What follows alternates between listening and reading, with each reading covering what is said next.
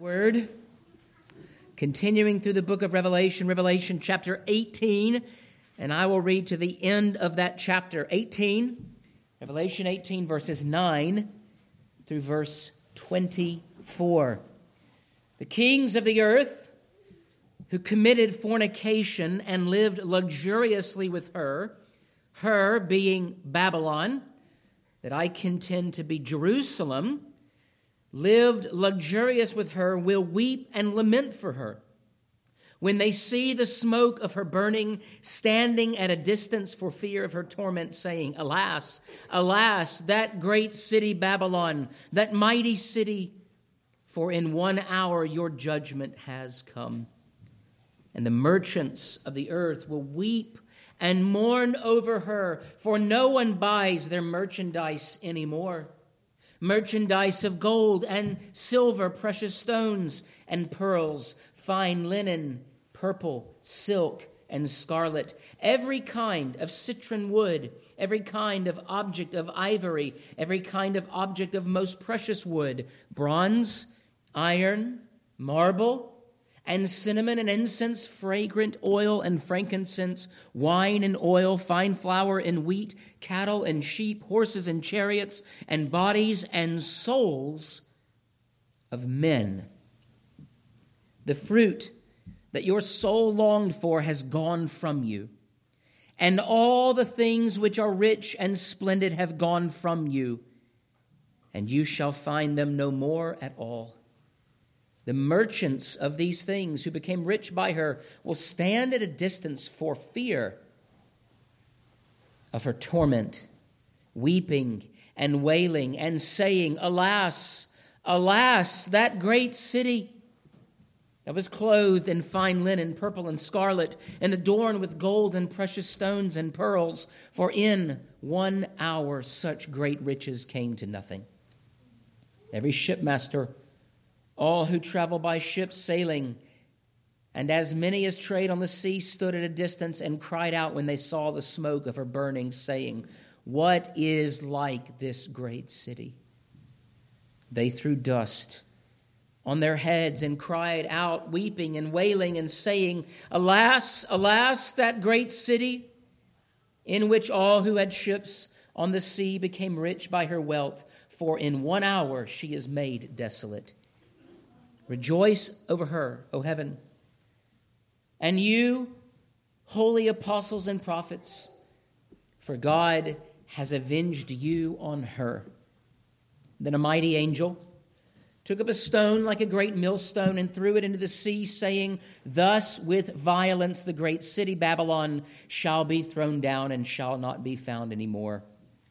The sound of harpists, musicians, flutists, trumpets shall not be heard in you anymore. No craftsman or any or of any craft shall be found in you anymore. And the sound of a millstone shall not be heard in you anymore. The light of a lamp shall not shine in you anymore. And the voice of bridegroom and bride shall not be heard in you anymore. For your merchants, the great men of the earth. For by your sorcery all nations were deceived, and in her was found the blood of prophets and saints and of all who were slain on the earth. Thus far, the reading of God's word. You may be seated. Let me pray now for the blessing of the preaching of God's word. Lord, we come to you this morning and we would ask rightly that through this means of grace, this means whereby you open and close the door of the kingdom unto men and women, that it would be opened and that we might be called and nurtured and strengthened. Help us, Lord, to worship the right thing, to mourn rightly as you have taught us, and to have our treasure not in the stuff of earth, Lord, but that treasure, may we lay it up where thief may not break in and steal, where moth and rust cannot destroy. May we lay up for ourselves treasures in heaven as we seek to glorify the King of all, the King of kings, the Lord of lords, mighty God, everlasting Father, our Prince of Peace, Christ Himself. And so it is in His name we ask all of these things. Amen.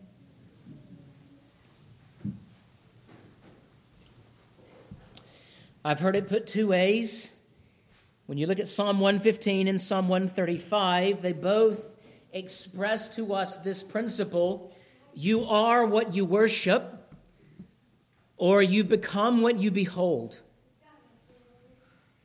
And from that first great temptation, the allurement was not merely something sweet and delicious. It was to live a life that was not dependent upon God for blessing. Now, we may count even for our children that great act of maturity when they are no longer depending upon their parents, but they go out and make a life for themselves. And we look at that and we say, Well done. But how quickly that labor and dependence and pride in a job well done, and as the scriptures themselves say, a workman is due his wages, pay him, and in a timely fashion, for the things for which we labor become the things that own us. The great tendency of all men is to worship the creation and not the creator, or to worship creation above the creator, to desire too strongly or to trust too much in the stuff of earth. And I would put into that category, the stuff of earth, the promises of wicked men for safety, for comfort. And many Many a God fearing man has allied himself with the wicked in order to maintain comfort and peace and safety. That is what Israel did in their idolatry. This is what Israel did with Rome. And this is what she did with many nations and gods before Rome. Israel had become just like that nation that had taken her into captivity. She had been consumed with idolatrous harlotry. She, that woman of immorality, in the beginning of Revelation chapter 18, we now read of the nature of her fall and why it was that the men of earth mourned her destruction. Two points that I want to make this morning. The first, when goods are your God. When goods are your God. And then, second, a different kind of rejoicing. A different kind of rejoicing. Let's take up this first point.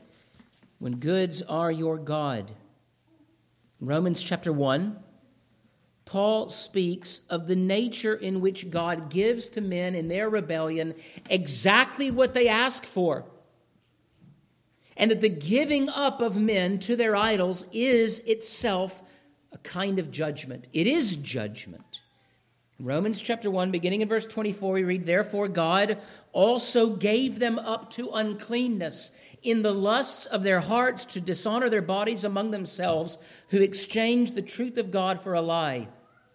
And they worshiped and served the creature rather than the Creator, who is blessed forever. Amen.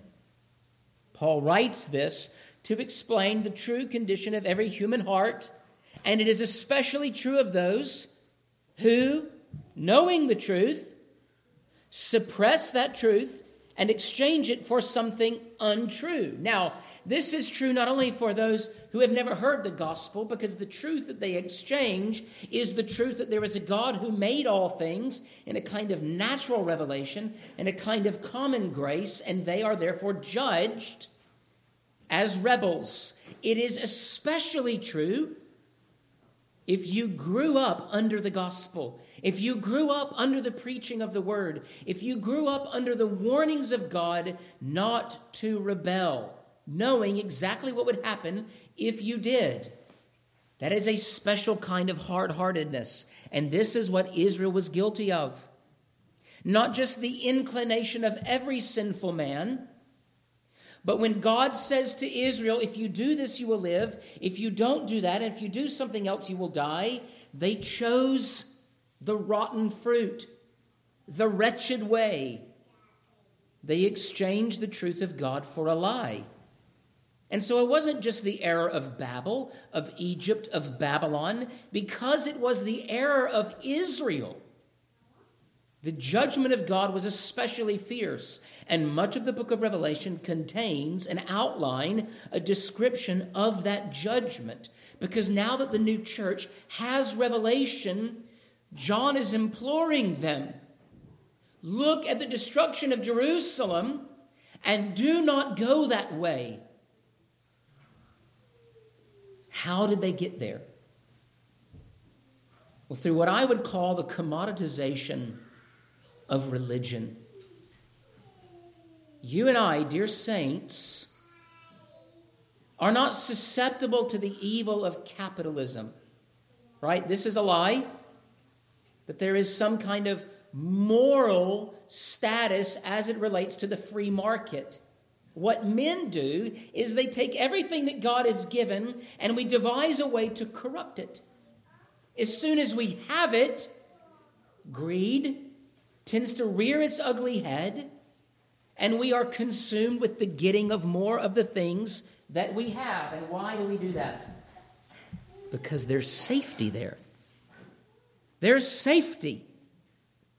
There is pleasure to be had with the stuff of earth. And so, what we find Israel doing and the sub and substance of what they found to be important is listed here in Revelation chapter 18. Now, Israel is the one who is described as the great city that is coming to an end, that is falling. And here John lists all of the things that God is taking away from them that they thought were, in fact, the sum and substance of what they had to offer the world. And it was not the stuff mentioned. And so in verse 9, the kings who were buying and selling and trading with Israel mourned that she was falling. But they were not mourning as they ought. They were mourning her because this economic center of trade was going away. She was gone. They worshiped the wrong thing. Now, God desires, as he says in the book of Deuteronomy, for Israel to be a nation that does not borrow but lends. A nation that has goods while other nations have nothing. Because the light of God's law, rightly kept, results in real, in time, temporary fruit, real wealth, real provision. This is the whole chapter of Deuteronomy, chapter 28. If you seek first Christ's kingdom and his righteousness, all of that stuff will be given to you. But if you seek those things first, guess what will be taken away from you? The favor of God. Israel put the cart, as it were, before the horse. And because they did this, because they pursued their selfish, wicked affections, because they made of themselves the religion of things, the things that stood in the way of true practice, of receiving the Messiah, were taken away from them. And that is what we find. The merchants of the earth will weep and mourn over her because in verses 12 through 13, all of the things that Israel thought gave her structure, stability, strength, honor were the mere things of earth. Just the stuff of earth. Again, this does not mean that God desires for saints to be um, ascetics, mere sort of de- devoting themselves to poverty, like the monks, where the mere holding on to things, that possessions are themselves, in and of themselves, wicked. They are not. But the way in which Israel lost their religion was by worshiping the things of earth more than the one who made them. That is the commoditization of religion. Or that is the religion of making commodities your God. And the reason for that is simple more stuff means more security.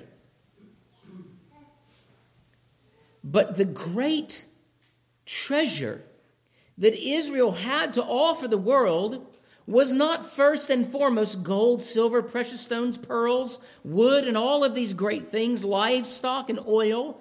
It was what? It was the law of God revealed to men. God is the one whom you should serve, and no other. And so when stuff becomes your master, God looks at that and says, No, I'm sorry. That is not the way it works. And in order to glorify Himself, what God will do, either unto redemption or here unto just judgment, is He will take away the things that you hid behind as a security for your soul like the rich man who built barns, saying, Soul, now you have security. And in fact, it's ironic that we read in verse 14 the fruit that your soul longed for has gone from you. And just before that, in according, uh, uh, as part of those lists, all of the things that are taken away wheat, this is verse 13, into verse 13 wheat, cattle, sheep, horses, and chariots, and bodies and souls of men. It's all cataloged as stuff, which is why Israel practiced the religion they practiced at the temple when Jesus overturned the tables, because it had become a religion of wealth and commodity.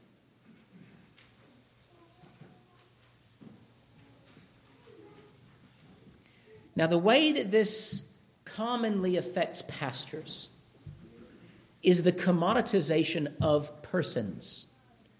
And what I mean by that is this when your pastor is sitting up here and he sees people coming in on Sunday morning, I am challenged to think about two different things. The first thing, the primary thing that I should be thinking of is that God is calling me into his presence with the saints, and that I have this high and holy calling to lead the saints in the worship, and yet my brain keeps thinking, how many people are going to be here on Sunday morning? Where are they? What's going on? Why are they not here? Why are they late? What's happening? And instead of seeking to think about leading the worships, the saints in worship, what am I thinking about? My own sanity. My own if there's a hundred people here, I can say there's a hundred people here. This is why pastors are often given to commoditizing the souls of the people and then approaching ministry as whatever works, that's the way we're going to do it. Which is why many churches have substituted the reading of God's word as a call to worship for a sweet, clean electric guitar solo.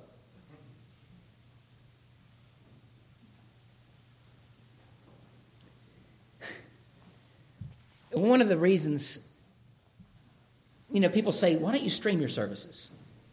I'm like, do you really want the service streamed? Do you really want a mic picking up what we're doing? Have you ever recorded yourself before? Do you know why people hire professional musicians to come and play for their churches? Because it sounds better on camera, on the mic that the worship of the saints is meant to be enjoyed live. And when I say live, I don't mean live and in Gastonia, Reformation OPC. There is a sense in which the church is always thinking, and not in a way that is wholesome and good, what does the world see? How can we package this for the shelf. And so when people come, and the first question is, um, or thought is, I'm not sure if this resonates with me. My, what I really want to say to them is, I don't care. Whether or not you come and are fed has everything to do with whether or not you have an appetite for what is good or not. Parents, we do this even at the table with our children, right? If you only fixed the foods you children, your children ate, what would it be? Kraft macaroni and cheese, and chicken nuggets. I would say, Can I get an amen? But I know you're Presbyterians and you'd botch it. you'd botch the delivery.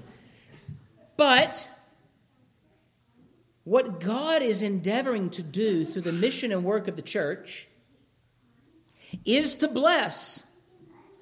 The Lord says this if you keep the Lord's day, if you um, bring your tithe with joy in your heart, if you devote yourself to my kingdom and my righteousness, he says this in the book of Isaiah, you have no idea how much blessing you will receive. But we, like children, often think in which way? I'll learn to, earn, learn to eat my vegetables later. I want the blessing now. And once God has sort of captured my heart with his blessing, then I will obey. One of the formal expressions of this was sonship theology that sort of took root 25 years ago. This idea that God simply wants our hearts, and he does. But God should not have to buy our hearts with stuff before we notice his covenant faithfulness. And so Jerusalem had traded the way the world thinks of wealth for the way God wanted them to think of it. I will give it to you, but covenant faithfulness is the foundation of that. And so what happened? God wasn't just taking away their treasures. What he was doing is he was tying them around his, their neck like a millstone, and they were being judged through them.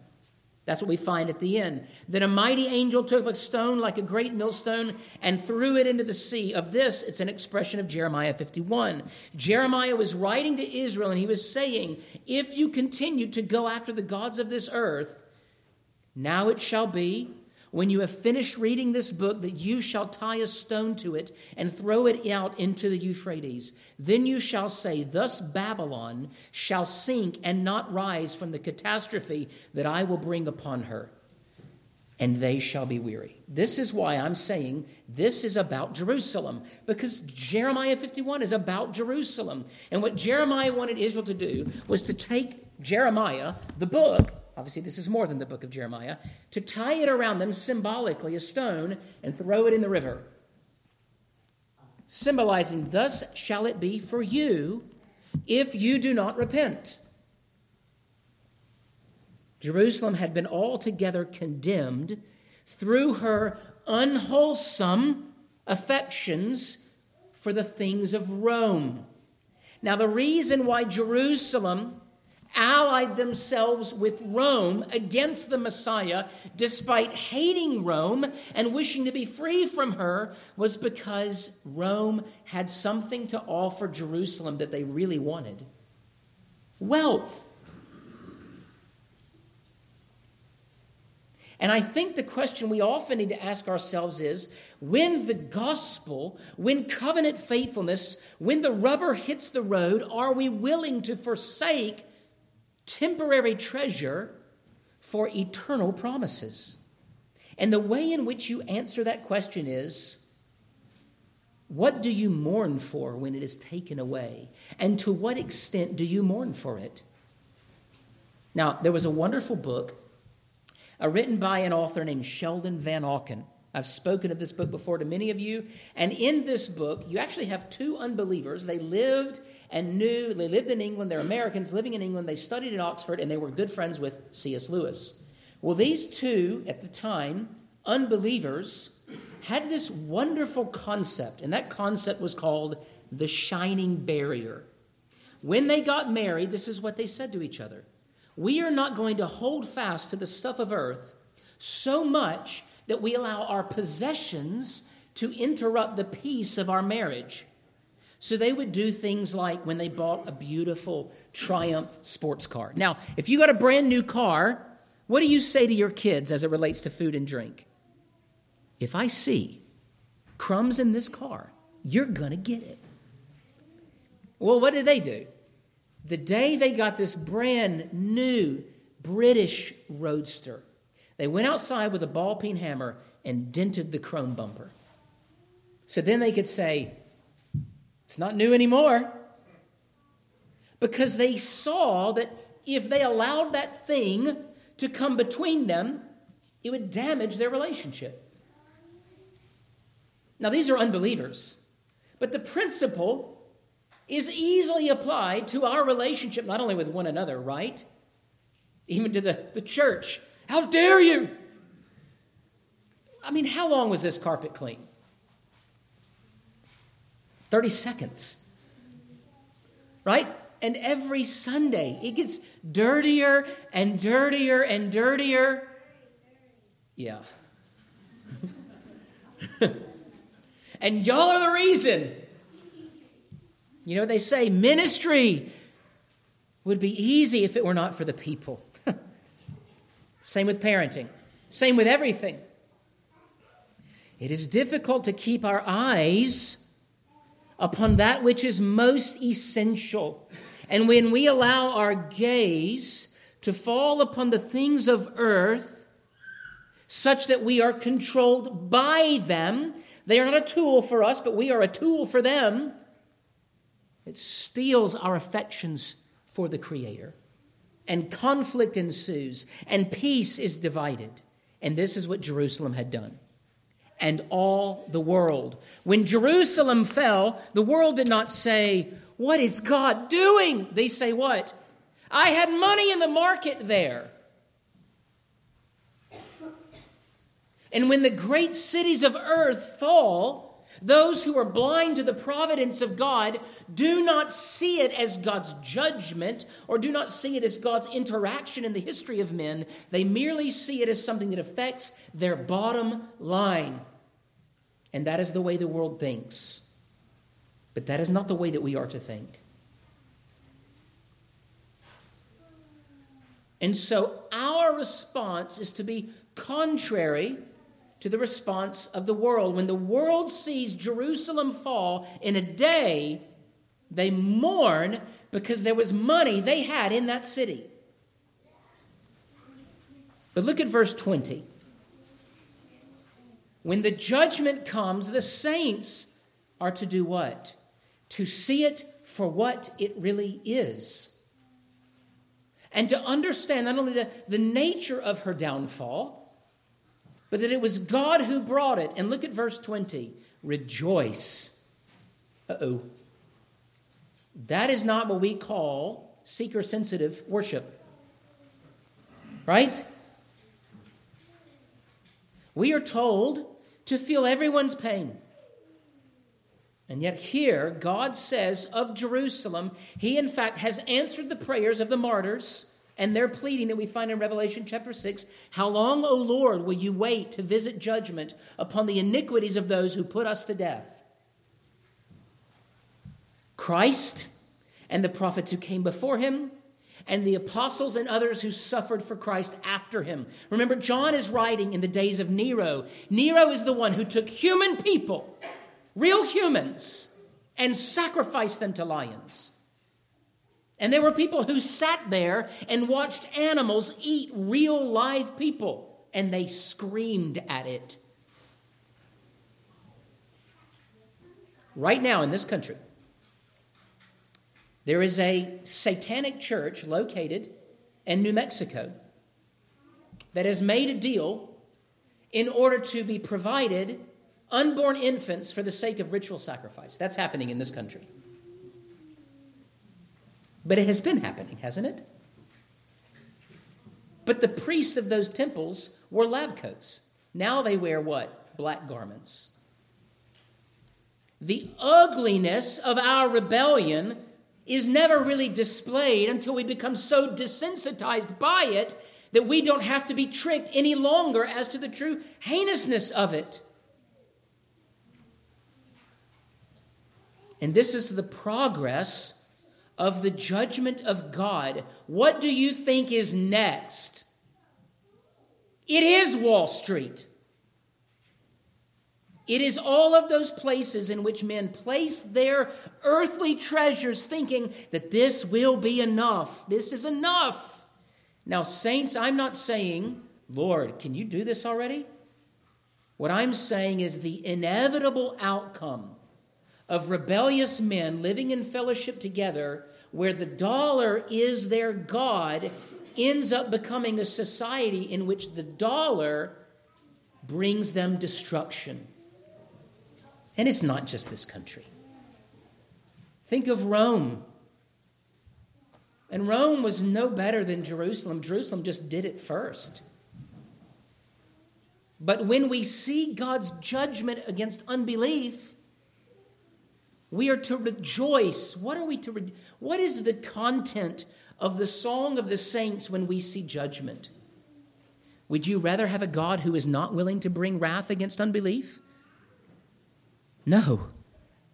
He himself being unrighteous and unwilling and unable to bring sovereign punishment? No. What the martyrs saw as they saw Jerusalem fell was a divine act of judgment because of Jerusalem's violence against the prophets for hundreds of years, violence against Christ, violence against the apostles, and they're cheering Rome and putting the saints to death. And so the early church is learning a very clear lesson. Now, one of the things the early church was learning was Christ is on the throne, he's got it. And though there are temporary there are temporary um, setbacks or, or sufferings, Christ is on the throne, that he will bring all men under the law into judgment, into justice. No one can escape it. But that don't go the way of Jerusalem. Don't go that way. And we see even today churches that call themselves Christian denominations that say they teach the gospel who have become like Jerusalem. And not only are they fading, and we look at it and we look at it merely in numbers, right? Why are liberal churches on the decline? It's not only because they have nothing to offer the world, it's because God is working against them. Because Christ's kingdom will have no end. Because the seed that is a mustard seed, though it began very small, will one day grow to be the largest tree in the garden. Because Christ's kingdom will win and is growing. But if you seek the favor of the nations, right? By making alliances with evolutionary biology, and you endeavor to wed scripture to godless science, which results in what? A perspective that men are but material, matter. And if all you are is a meat bag, and all you are is bone and flesh, then go get yours. But if there is more to life than that, if we have souls that will live forever, does it not make sense to prepare ourselves for the judgment and wrath that is to come? And so when a Christian sees nations rise and nations fall, he or she sees not only the machinations of societal powers, they see the kingdom of Christ coming on earth as it is in heaven. And when the martyrs see the, fa- the fall of Jerusalem, they rejoice because they see Christ at work in the world. He is just, He is good. But in order to see this way, Calvin says it is an ancient and true observation that there is a world of vices hidden in the soul of man. But Christian self denial is the remedy of them all. There is deliverance in store only for the man who gives up his selfishness and whose sole aim is to please the Lord and to do what is right in his sight. Our hearts must be conquered so that we are not conquered as the nations are conquered. Idolatry lay at the source of all divine betrayal for the Jews. And they are not the only ones, but they are the greatest historical example of how far people can fall when they are given over to their lusts and vain ambitions. And so let me do a little bit of application quickly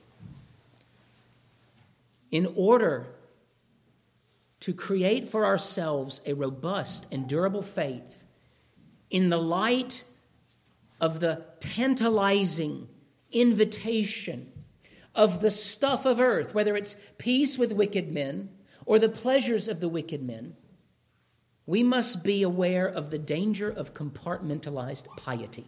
Now, I have a book recommendation for you, and that is called The Christian Manifesto or A Christian Manifesto by Francis Schaeffer. And in it, he speaks of a robust Christian life that is able to withstand the idols of this world because we understand that we were put here for the glory and honor of God. And this is what he says Christianity and spirituality were shut up to a small, isolated part of life. This is the old pietistic movement. The totality of reality was ignored by the pietistic thinking. Let me quickly say that, in one sense, Christians should be pietists in that Christianity is not just a set of doctrines, even right doctrines. Every doctrine is, in some way, to have an effect upon our lives. But the poor side of pietism and its resulting Platonic outlook has really been a tragedy, not only in many people's individual lives, but in our total culture. What is he saying? What he is saying is this Christ wants everything. He wants all of your life. He wants all of life to be governed by His Word, not just a small part of it. And the tendency for Christians in order either to make unnatural or unholy peace treaties with the world that wants to kill us and take it all away, is to say, we're going to let the world have this while we take this little piece. Right now, we see this happening. We will stay in our churches and we will let satanic powers have every other lane of life. And what do we end up with? We end up with Obergefell. We end up with Roe v. Wade. We end up with all of these things that are an expression of satanic power in, in big places in the, in the, in the, in culture itself. And we don't mourn sin where there is sin. And we think more of political machinations than we do the mission and work of the church. To what degree does the world have a controlling interest in your affections? Now, I'm not saying that we should celebrate the death of the West or this empire, but we should put these things in their right place in perspective. Because we know what lasts forever. And the fact of the matter is, though we may not outlive it, there will be those who outlive the death of this country or any other country that is in existence today. Certain the glories of many of these nations. But if we are building our hope, if we have established our hope upon markets and places of trade and not in the kingdom of Christ that it will endure forever, we won't know how to mourn and we won't know how to rejoice. We will worship the wrong thing. Is there something in this world that you love so much that you will not readily give it up in order not only to have Christ, but to suffer for Christ? Because the question is, like it was for Israel, is what do you love? Whom do you love? Do you love the creator of heaven and earth? Or do you love peace with Rome? Because you may not be able to have both. They could not have both. What we do not want, dear saints, is an anemic Christianity, one that does not profess or apply all of Christ to all of life. And so, whether we have much or we have little, whether we have peace or conflict, the gospel the gospel can grow in any kind of soil. But the gospel requires our whole lives. And the end for those who would deny the lordship of Christ for peace with a pagan nation will receive even as Jerusalem received. Look at verse 23. The light of a lamp shall not shine in you anymore and the voice of bridegroom and bride shall not be heard in you anymore. For your merchants were the great men of earth, for by your sorcery all the nations were deceived. And in her was found the blood of prophets and saints, and all who were slain on the earth. Dear saints, may we fear and honor and love the Lord. May we love the bridegroom. May we love the one who is king of heaven and earth, so that we might remain fast, faithful. Let's pray. Lord, grant.